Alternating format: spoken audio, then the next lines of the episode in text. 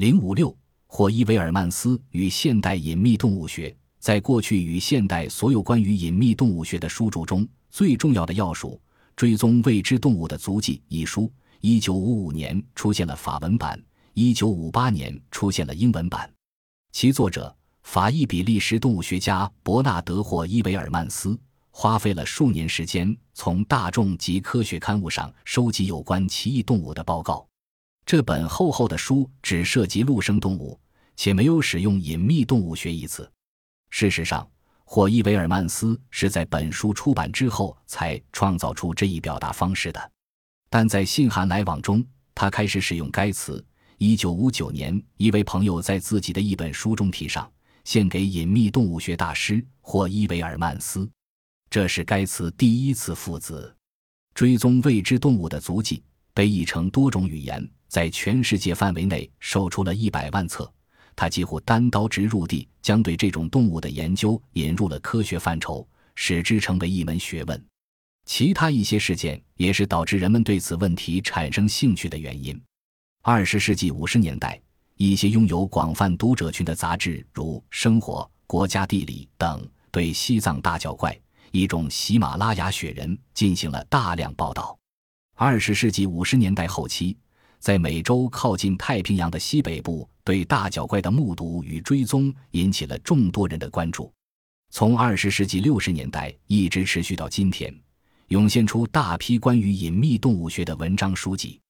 而作者对于这些动物学神秘事物所持的态度却大相径庭，从谨慎具体的科学研究到最耸人听闻、最奇异怪诞的故事与理论，有时这些反科学论点被称为福特式观点。福特是一词来自查尔斯·福特，此人是反自然现象的先锋，经常嘲笑科学在解释一些神秘现象方面的无能为力，而自己则提出一些极为怪诞的理论。但这个时代最主要的工作集中在野外研究与查证上，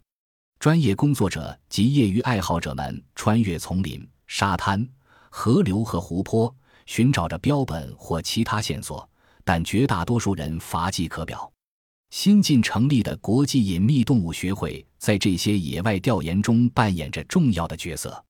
例如，当人类学家罗伊瓦格纳报告说新几内亚居民发现了一种半人半鱼的动物后，该学会就派出了一个调查组参与瓦格纳的工作。最终，他们断定当地居民所看到的实际上是儒艮人鱼，一种素食类水生哺乳动物，也叫海牛。在随后的十年里。国际隐秘动物学会的成员还去刚果调查了莫克雷莫比莫比，赴中国调查野人，一种在该国发现的大脚怪。其他的野外调查点包括上普兰湖，据说这里有发出嚼声的水怪，和俄勒冈州华盛顿州的野外报告说这里有大脚怪。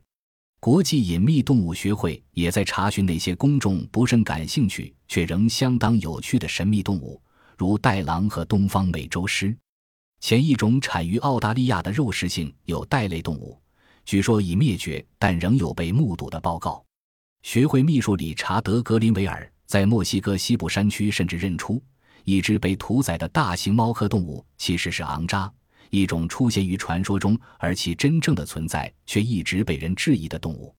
然而，格林维尔这一隐秘动物学的有趣发现，最终却被浇了一盆冷水。因为随后的研究证明，这种动物在遗传基因上与当地其他大型猫科动物并无差异。